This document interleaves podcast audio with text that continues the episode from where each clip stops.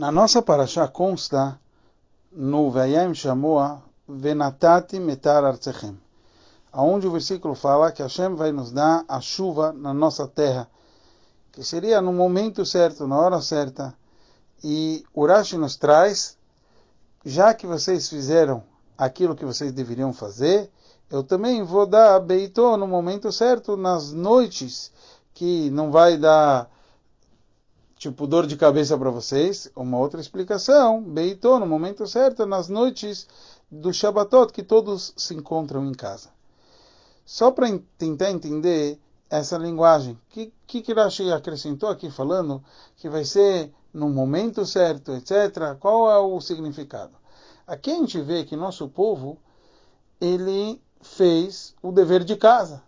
A gente cumpriu Torah e Mitzvot. Então, já que a gente fez Torah e Mitzvot, Hashem vai dar uma recompensa, vai mandar chuvas no momento que não vai atrapalhar ninguém. E esse é o conceito de, no momento certo, é durante todas as noites, porque normalmente não basta uma só noite para ter chuvas suficientes.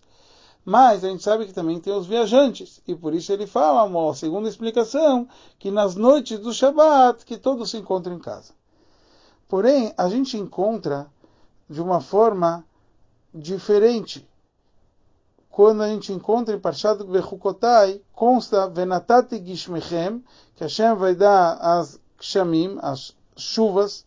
Então, a gente vê uma linguagem como se fosse brachot infinitas. E o Rebbe nos explica que em Parshat Bechukotai consta Shetiu Amelim Betorah, que a gente vai se esforçar no estudo da Torá.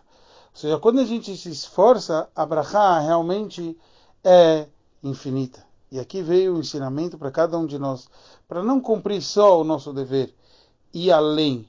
Quanto mais a gente se esforça em Torah e Mitzvot, Hashem manda todas as brachot até mais que a gente imagina.